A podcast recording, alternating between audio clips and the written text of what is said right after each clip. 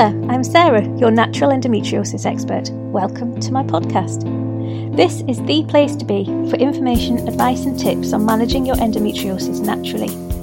I've been managing my own endo now successfully for about 20 years, and I've been running my own therapy business since 2008, helping others to do the same. If you're curious to cut through all the noise and rubbish that's out there and learn the key to managing endometriosis with minimal reliance on drugs and surgery, then this is the only podcast you'll need. Let's get started. Hello there. In today's episode, we are going to be talking about period products, specifically which products are best to use if you have endometriosis and symptoms similar to endo, such as flooding, excessive clotting, or really heavy bleeds. So, for those of you who know me, it won't come as any surprise at all that I'm going to say, as a general rule of thumb, I will always advocate sticking to the products that are the most natural. So, the least amount of plastics, the least amount of, of, of bleaching, of processes, the most natural things that you can use are the best. Um, but in this day and age, we are led to believe, or or we are are shamed into believing that we really need to use these super absorbent pads or super absorbent tampons, and that we are living in fear of leaks. So we are living in fear of our of our periods seeping out of our products. And I get that. Um, one of the earlier podcasts that I've done on period shame is one of the most listened to podcasts that I've done. Period shame is, is really real. And it's not necessarily um, something that is going to change quickly. It's not necessarily something that will ever change, although I hope it does. But that fear of um, of bleeding is something that that is is really real. And that's driving our purchasing behaviour when it comes to our period products. So, obviously, the most natural thing is not to use any period products at all. And I know a lot of you will have raised an eyebrow or maybe even slightly thrown up your cornflakes um, at the thought of it, but it's actually a real thing. The movement is called free flow. And it's a real thing. There are there are people out there, not just women, but there are people out there who are actively taking the power back from the periods and they are not using any period products at all. Um, there was a lady, and I really sort of should have researched this better because I can't remember her name, but there was a lady in the marathon a couple of years ago who run who ran the London Marathon. She was a drummer in a band, I think, and she ran the London Marathon without any period products at all, and she was photographed with her menstrual blood on her legs. And she she was like, "Well, there's no shame in this. I didn't want to use a period product I wouldn't have been able to run to the best of my ability. Um, I'm doing this as a as a sign that it's okay to bleed. So, um, whilst I appreciate that this is possibly a step too far for a lot of people, and to be honest, myself a little bit included as well, um, that's obviously the the most healthy healthy way is to to embrace the flow and not to use anything that stops that flow at all. Um, slight caveat here as well, just to remember that period blood is blood, so it can carry all the blood-borne infections and diseases that um, just a cut or uh, another form of bleeding would. So that's just a caveat to say in terms of the, the when I say it's the healthiest option. But in terms of our period, it is the healthiest option we can go for because it's not obstructing our blood flow, it's not um, it's not causing anything else to, to enter our systems. It's the most healthy option that we have, albeit not necessarily the one that you're all going to rush out and quickly switch to. So let's start with pads and tampons. And I'm not going to call them sanitary pads, but I am going to say that they are deliberately made to look sanitary. So the colours that they use, the, the bright white is, deter- is, is, is chosen because it looks sanitary, it looks clean. The little blue stripes, again, it looks sanitary, they look very clinical. However, in order to get them this, this colour, and I'm talking about pads and tampons here, in order to get them this colour, they undergo bleaching, chemical bleaching. So you get the chemicals as the residue from the bleaching within that. And also, there's plastics involved in, in the manufacture. So you tend to get um, different layers within within these products. So to make them absorbent, you get a lot of of plastics and you get some polymers um, and things that generally you wouldn't consider eating, but we don't think twice about using in our most sensitive and delicate of areas. So we have a lot of things, a lot of chemicals, VOCs. Um, we get endocrine disruptors in there. there. There really are some horrible things that are going going into these products, and even the pads. Whilst the pads don't go inside us, they're sitting against a very de- delicate area of skin. The pH balance down there is very fine. The the the the thinness of our skin as well around the um, around the vagina and in that general area is very very thin and it's quite absorbent. So all of these things are actually sitting right on our skin. A lot of women I work with really struggle with um, irritation and a lot of that is due to these period products, especially the modern day ones as well that use all these fragrances and scents, and they are just again they're just chemicals, they're just artificial. Um, chemicals that are not doing our skins any good at all. I mean, think of it from another perspective. Would you would you attach these to any other area of your body and walk around with them for three or four con- days continuously? And I know you changed the pad, um, but would you would you do that in any other area of your body? So there's lots of nasty things in terms of chemicals and things that they put in, and these chemicals, some of them are um, proven to be carcinogenic. Some of them are proven to be endocrine disruptors. They have huge impacts on our hormones. They disrupt our pH levels. They're they're not nice. They're not nice at all. Um, and then also because we're having the ultra absorbency these days, whilst a lot of times it's seen as a positive in the marketing. It's seen as really good. You're not going to leak. Um, it's it's super absorbent. You can wear it for longer. The reality, aside from all the plastics and and the the the core, the chemical core that's going in to make this absorbency, it's actually absorbing everything else as well. So it's absorbing all the natural moisture that comes in contact or anywhere near that pad or that tampon. So you're not just absorbing your menstrual flow, you're also absorbing the natural moistures that we need within our system in order to keep things moving. So a lot, again, a lot of women I work with, a lot of people I work with have thrush or, or, or get thrush around that, that time of the bleed. And a lot of that is due to the fact that these ultra absorbent products are just completely disrupting the natural pH pH values and completely disrupting all the natural moisture that's down there. So add to that as well um, the fact that the superabsorbency may actually be sort of accelerating your flow of bleeding, if that makes sense. So if you can imagine, it's almost like a, a not quite as strong as a Hoover, but kind of that Hoover effect. That superabsorbency is drawing in a lot of moisture. So we've I've said about drawing in the moisture generally. But actually, if you think about how your flow is naturally making its way down, then it gets to a point where it's going to start being drawn in by this superabsorbency of the towel. And again, a lot of women I work with have really bad cramping when it comes to to the bleed. And obviously, a lot of that is to do with the hormonal imbalance, a lot of that is to do with the inflammation and the cysts that we have. But actually, a lot of it is alleviated as soon as they start switching period products. And I do believe that this is caused by the superabsorbency levels.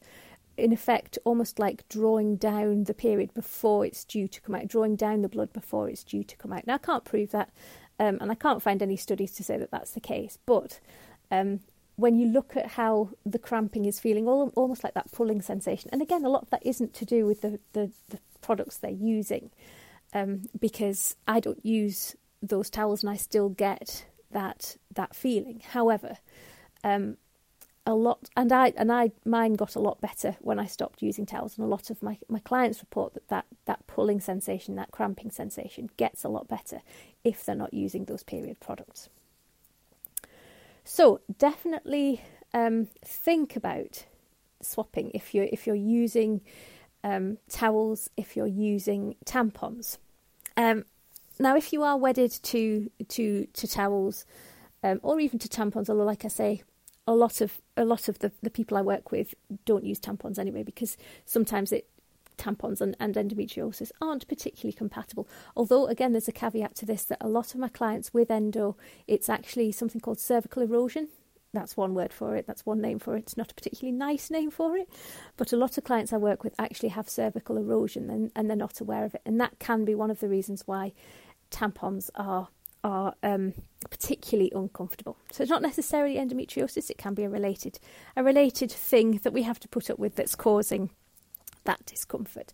But that aside, a lot of the people I work with don't don't use tampons. If you do use tampons and you don't particularly want to switch, if you are wedded to the idea of towels being the best protection that you can that you can get against leaks, then I would urge you just to to switch to more natural products. So there are plenty of alternatives out there. Look for natural organic cotton pads and tampons, and they will reduce all of the things that I've talked about. A lot of them are still bleached. Um, so if you look for the non-bleached ones as well, then that will just minimise the, the use of the chemicals and the use of the plastics within the products themselves. If you are looking to, to shed, for want of a better word, the the tampons and the and the pads, then a great alternative is the menstrual cup. Um, I am a massive advocate of the menstrual cup. To me, this is a, a fabulous solution if you're not quite ready for free flowing, but if you're wanting to move away from, from towels and or tampons, then menstrual cups are a great alternative. And they used to really just be one market leader, but these days there are a plethora of different brands out there, a plethora of different makes. Um, prices as well have changed. Um, you can get them from as as little as about well, I think I saw one for less than ten pounds the other day. So prices vary. I think the most expensive one I've seen is about twenty eight pounds. Um, so prices vary. There's different brands. There's different sizes. But menstrual cups, I would say, are the optimum if you are wanting to to move away from the the more um, sort of chemical, the more mass produced kind of of um, of towels. Now, obviously, these have an environmental impact. So, whereas your your sanitary, and again, I'm using that word sarcastically now. You can't see my face, but I've got a sarcastic smile on. Um, sanitary towels are um, not very sanitary when it comes to littering, when it comes to clogging up our oceans, when it comes to clogging up our landfill. Um, Mooncups, sorry, brand name. I'm, I'm not on any, any, affiliate or anything, but menstrual cups are um, obviously a lot better when it comes to the environmental impact because they are reusable and you can use them for years if you look after them correctly. You can use them for, for years. I have no idea what the what the lifetime span of a menstrual cup is. Um, I seem to remember it's about ten years, but um, I I don't know. Again, I should have researched that a little bit better. But yeah, there are lots of different brands, there's lots of different makes, there's lots of different sizes. Um, and again, I work with people who have tried, well, I work with a lot of people who can't stomach the idea. Um, I used to be like that. I used to think it was a horrendous idea, and why would anybody want to do that? But I've been using them for years now. I don't know how many years, a lot of years, and I have never looked back. Um, the benefits to me, obviously, the environmental benefits, but also it connects me more to my period. I can't believe how little I actually bleed, even on my heavy days. And even though, I mean, I still get, I don't get flooding anymore, but I still do get heavy periods. And even on my heavy period days, I can't believe how little blood there is. Even when there's a lot of blood, I can't believe how little it is, if that makes sense. And again, I think a lot of that is due to how our periods look when it comes to sanitary towels. So when you're when you're bleeding on the bright white absorbent super absorbent pad, it looks like there's a heck of a lot of blood there. And when you're worrying about it leaking out, when you're when you're conscious of the fact that, that you are bleeding, it feels like there's a lot coming out. But actually, when you start to use a menstrual cup and you actually collect the blood that's coming out, there isn't a lot there. I mean, I suppose there is.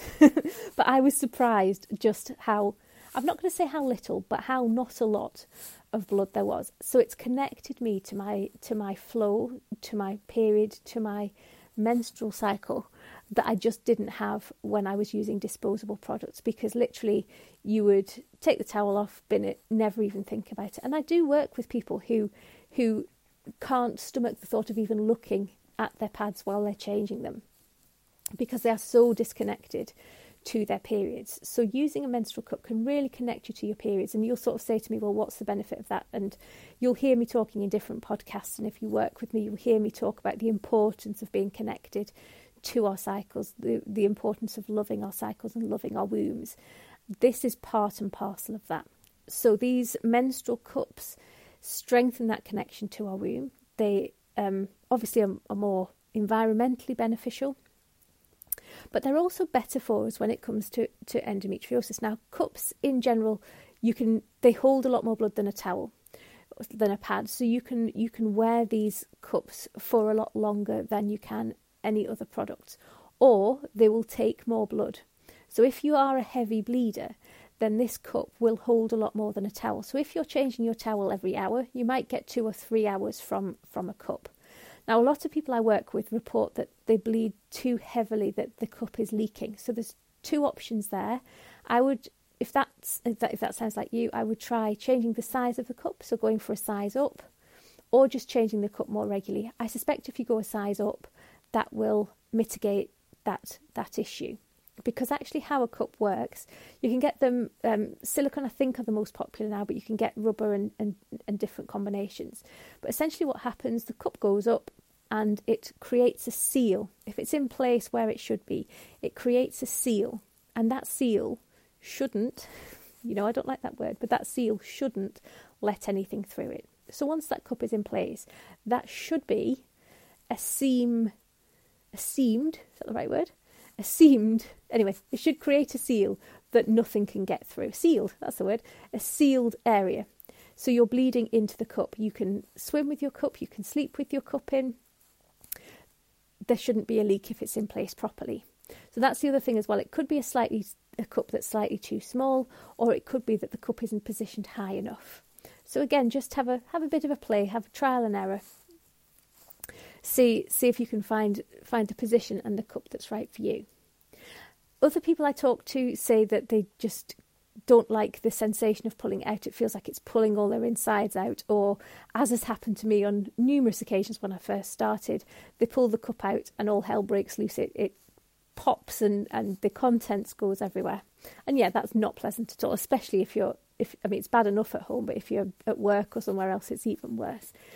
So again, I would say the knack to removing a menstrual cup is to first of all break the seal. So a lot of them, well, they have like a, a, little tail on the bottom.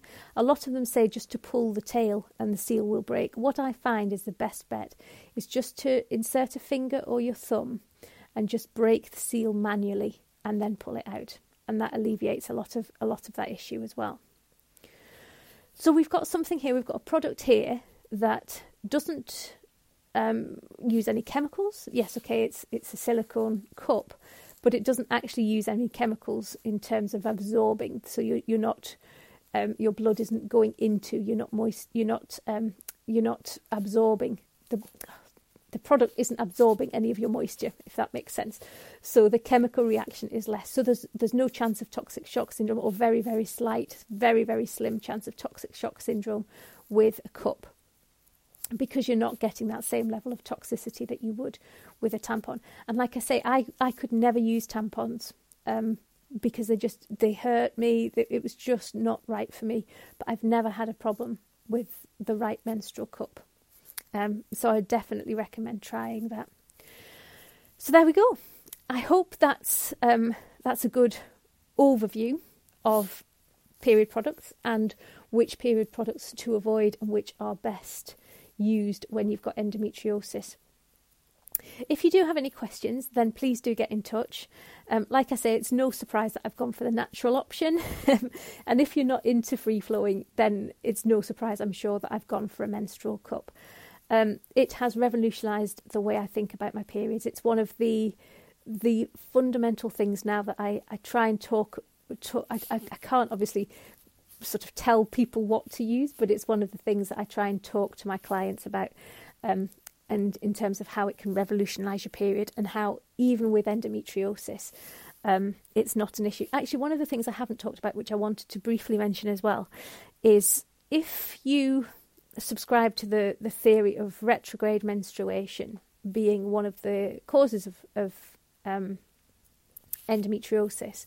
And this is something I had to get my head around because whilst they've debunked the myth of um, of retrograde menstruation for endometriosis, one of the things that in Chinese medicine we learn that is one of the causes of endometriosis is that stagnation. It is the fact that blood sits, that blood isn't free flowing, that blood is blocked from going through and out, which causes endo.